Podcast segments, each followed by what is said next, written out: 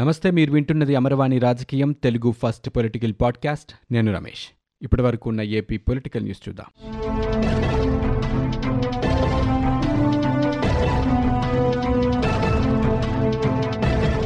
కేంద్రాన్ని నిలదీయలేకుండా పూర్తిగా సాగిలబడిన రాష్ట్ర ప్రభుత్వం చేతగానితనం కేంద్ర ప్రభుత్వ అంతులేని నిర్లక్ష్యంతో ఆంధ్రప్రదేశ్కి మరొక్కసారి తీవ్ర అన్యాయం జరిగిందని విపక్షాలు కేంద్ర బడ్జెట్ని ప్రవేశపెట్టిన తర్వాత వాపోతున్నాయి.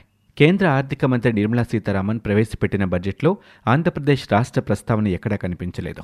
రాష్ట్ర విభజన జరిగిన తర్వాత కేంద్రంలో ఎన్డీఏ ప్రభుత్వం రెండుసార్లు అధికారంలోకి వచ్చింది. పది బడ్జెట్లు ఇప్పటివరకు ప్రవేశపెట్టింది.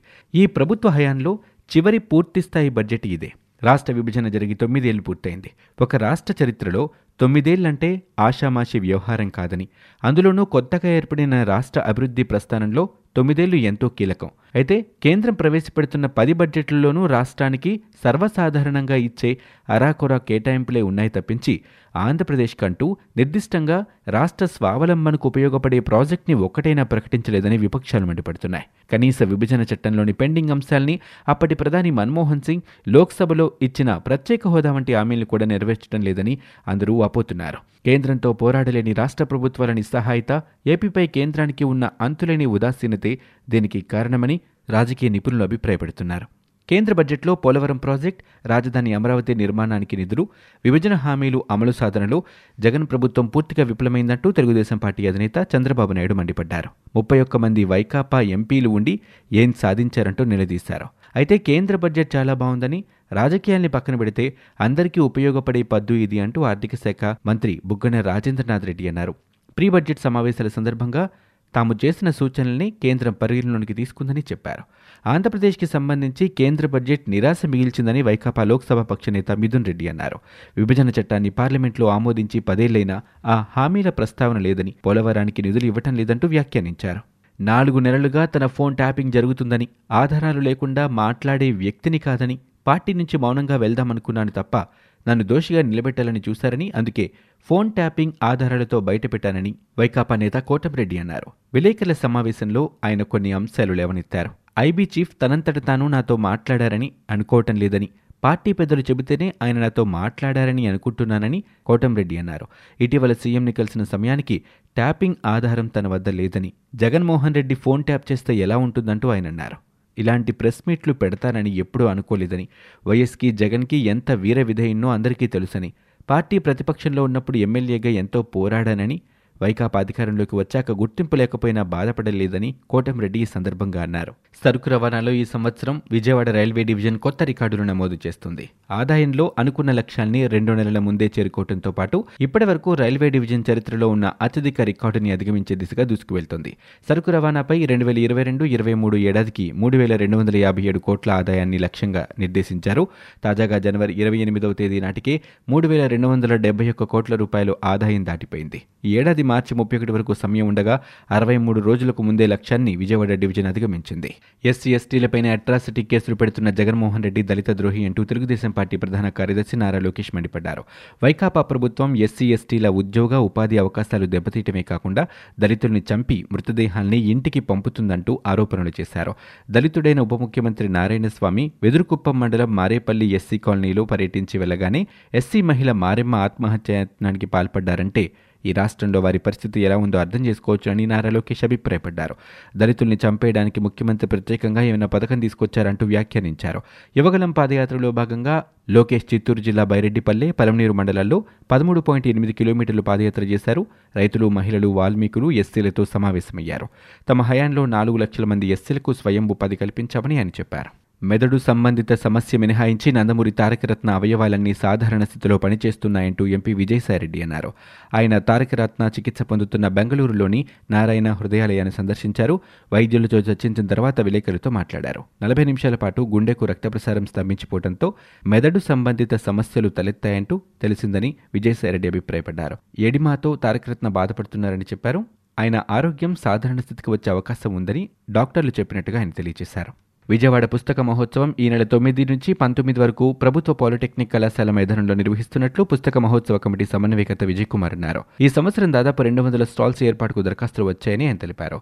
తొమ్మిదవ తేదీన గవర్నర్ బిశ్వభూషణ్ హరిచందన్ ఈ పుస్తక మహోత్సవాన్ని ప్రారంభిస్తారని చెప్పారు. కేంద్ర ఆర్థిక మంత్రి నిర్మలా సీతారామన్ ప్రవేశపెట్టిన బడ్జెట్ సామాన్యులకు ఎంతో ఊరటనిస్తుందని బడ్జెట్లో వ్యవసాయం రైల్వేకు పెద్దపీట వేశారని ఏడు అంశాలకు ప్రాధాన్యత ఇచ్చారని బీజేపీ రాష్ట్ర అధ్యక్షుడు సోము వీర్రాజు అభిప్రాయపడ్డారు. పర్యాటక రంగ అభివృద్ధి చెందితే ఉద్యోగ ఉపాధి అవకాశాలు పెరుగుతాయని అన్నారు. అందుకే ఈ రంగానికి అధిక నిధులు కేటాయించారని ఆయన చెప్పారు. కేంద్ర బడ్జెట్ మధ్యతరగతికి ఆర్థికపరంగా ఊరటనిస్తుందని జనసేన రాజకీయ వ్యవహారాల కమిటీ చైర్మన్ నాదెండ్ల మనోహర్ అన్నారు. ఆదాయ పన్ను విషయంలో ఇచ్చిన రాయితీలు స్లాబుల మార్పులు ఉద్యోగ వర్గాలకు సంతోషాన్ని కలిగిస్తాయని మహిళలు వృద్ధుల పొదుపు పథకాలకు ఇచ్చిన రాయితీలు ఆయా వర్గాల్లో పొదుపుపై ఆసక్తిని పెంచుతాయని అన్నారు. వ్యవసాయ రుణాల లక్ష్యాన్ని పదకొండు శాతం పెంచడం రైతాంగానికి ఉపయుక్తంగా ఉంటుందన్నారు. చిరుధాన్యాలకు ప్రాధాన్యం పెరిగేలా ప్రత్యేక పథకం తీసుకురావడం మంచి పరిణామమని చెప్పారు. ఇది దగాకోరు బడ్జెట్ అని ఏపీసీసీ అధ్యక్షుడు గిడుగు రుద్రరాజు అభిప్రాయపడ్డారు. రాష్ట్రానికి ప్రత్యేక హోదా విభజన చట్టంలోని హామీల అమలు విషయంలో కేంద్రం ఇంకా మౌనం వహించడం వెనుక ఆంతర్యం ఏంటంటూ ప్రశ్నించారు. ఉత్తరాంధ్ర రాయలసీమ ప్రాంతాల అభివృద్ధికి నిధులు కేటాయింపు జరగలేదని పోలవరం ప్రాజెక్టు విషయంలో కేంద్రం నిమ్మకు నిరెత్తినట్లు వ్యవహరించిందని ఏపీ పట్ల కేంద్రం చిన్నచూపు చూస్తుందని ఆయన అన్నారు. ఆంధ్రప్రదేశ్ రాష్ట్రంలో ఫోన్ ట్యాపింగ్ ఆరోపణల వ్యవహారం సంచలనంగా మారుతుంది. తన ఫోన్ ట్యాప్ చేశారంటూ ఆరోపించారు అధికార వైకాపా ఎమ్మెల్యే కోటంరెడ్డి శ్రీధర్ రెడ్డి. తన వద్ద ఆధారాలు ఉన్నాయంటూ బయటపెట్టారు. ఇటు రాజకీయంగానూ అటు ప్రభుత్వపరంగానూ పోలీస్ శాఖలోనూ ఇది తీవ్ర చర్చనీయాంశంగా మారింది. ఈ నేపథ్యంలో ముఖ్యమంత్రి కార్యాలయంలో హడావిడి నెలకొంది. వైకాపా ప్రధాన కార్యదర్శి ప్రభుత్వ సలహాదారు సజ్జల రామకృష్ణారెడ్డి వైకాపా నెల్లూరు ప్రాంతీయ సమన్వయకర్త బాలినేని శ్రీనివాసరెడ్డి వేరువేరుగా ముఖ్యమంత్రి జగన్మోహన్ రెడ్డిని ఆయన నివాసంలో కలిశారు. నెల్లూరులో ఎమ్మెల్యేలు కోటంరెడ్డి ఆనం రామనారాయణ రెడ్డిలు ప్రభుత్వంపై చేసిన తీవ్ర ఆరోపణల నేపథ్యంలో వారు చర్చించారు. నెల్లూరు గ్రామీణ నియోజకవర్గానికి పార్టీ బాధ్యుడిగా ఎవరిని నియమించాలి ఇలాంటి అంశాలపైన చర్చ జరిగింది. మరోవైపు ఇంటెలిజెన్స్ అధిపతి ఆంజనేయులు హోంశాఖ ముఖ్య కార్యదర్శి హరీష్ గుప్తా సీఎంఓలో ఉన్నతాధికారిని కలిసి ఫోన్ ట్యాపింగ్ ఆరోపణలపై చర్చించారు. ఆంధ్రప్రదేశ్ రాష్ట్రంలో పెట్టుబడులు పెట్టేందుకు వివిధ దేశాల పారిశ్రామికవేత్తలు ఆసక్తి చూపిస్తున్నారంటూ పరిశ్రమలు ఐటీ శాఖ మంత్రి గుడివాడ అమర్నాథ్ పేర్కొన్నారు. విశాఖలో ఆయన మీడియాతో మాట్లాడుతూ గ్లోబల్ ఇన్వెస్టర్స్ సదస్సుకు సంబంధించిన ఢిల్లీలో జరిగిన సన్నాహక సమావేశ వివరాల్ని వెల్లడించారు. నలభై తొమ్మిది దేశాలకు చెందిన ప్రతినిధులు అసోచామ్ ఫిక్కీ సిఐఐ నాస్కాం ప్రతినిధులు హాజరయ్యారని రాష్ట్రంలో పారిశ్రామిక అభివృద్ధికి ఉన్న అవకాశాలని స్థానిక పారిశ్రామికవేత్తలతో వివరించామని చెప్పారు. దీనివల్ల వారిలో మరింత నమ్మకం పెరిగి కొత్త పెట్టుబడులతో పాటు ఉన్నవాటిని విస్తరించేందుకు ముందుకొస్తున్నారని అమర్నాథ్ తెలియజేశారు. రాష్ట్రంలో నలభై తొమ్మిది వేల ఎకరాల భూమి పరిశ్రమల ఏర్పాటుకు సిద్ధంగా ఉందని మార్చి మూడు నాలుగున విశాఖలో నిర్వహించే గ్లోబల్ ఇన్వెస్టర్స్ సమ్మిట్ మార్చి ఇరవై ఎనిమిది ఇరవై తొమ్మిదో తేదీలో నిర్వహించే జీ ట్వంటీ సన్నాహక సదస్సులు విశాఖ భవిష్యత్తును మార్చబోతున్నాయంటూ ఆయన అభిప్రాయపడ్డారు. దేశంలోని ముఖ్యమంత్రుల్లో ఎక్కువ సంపద కలిగిన జగన్మోహన్ రెడ్డి క్లాస్ వార్ అంటూ comrade Charu Majumdar comrade Nagireddy comrade Puchalapalli Sundarayya లాంటి వారి గురించి మాట్లాడడం దౌర్భాగ్యమంటూ జనసేన పార్టీ అధ్యక్షుడు పవన్ కళ్యాణ్ విమర్శలు చేశారు. ఈ మేరకు ఆయన ఒక ట్వీట్ చేశారు. ఆంధ్రప్రదేశ్లో సంపద ఉన్నవారు లేనివారు అనే క్లాసులు లేనేలేవని వైకాపా క్రూరత్వం రాష్ట్ర ప్రజల్ని బానిసలుగా మార్చిందని భూముల నుంచి ఇసుక వరకు మద్యం గనులు అడవులు కొండలు పేపర్ ఎర్రచందనం ఇలా రాష్ట్రం నుంచి వచ్చే ప్రతి పైసా మన సంపన్న ముఖ్యమంత్రి చేతుల్లోనే ఉందని రాష్ట్రంలోని మధ్యతరగతి ప్రజలు పూర్తిగా నిర్లక్ష్యానికి గురవుతున్నారని ఆంధ్రప్రదేశ్ నుంచి పెట్టుబడిదారులు పారిపోతున్నారంటూ జనసేన అధినేత అన్నారు. ముఖ్యమంత్రి ఎక్కడ ఉంటే అదే పరిపాలనా రాజధాని అంటూ ఆర్థిక శాఖ మంత్రి బుగ్గన రాజేంద్రనాథ్ రెడ్డి అన్నారు. సీఎం కార్యాలయం ఉన్న చోటే పరిపాలనా రాజధాని ఉంటుందని రాజ్యాంగంలో రాజధాని అనే ప్రత్యేక పదం లేదని వెల్లడించారు.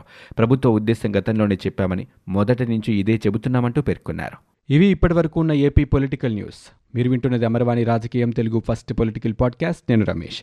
For more details visit WWW dot Amarvani dot in we are also available on Google podcast Spotify iTunes and Apple podcast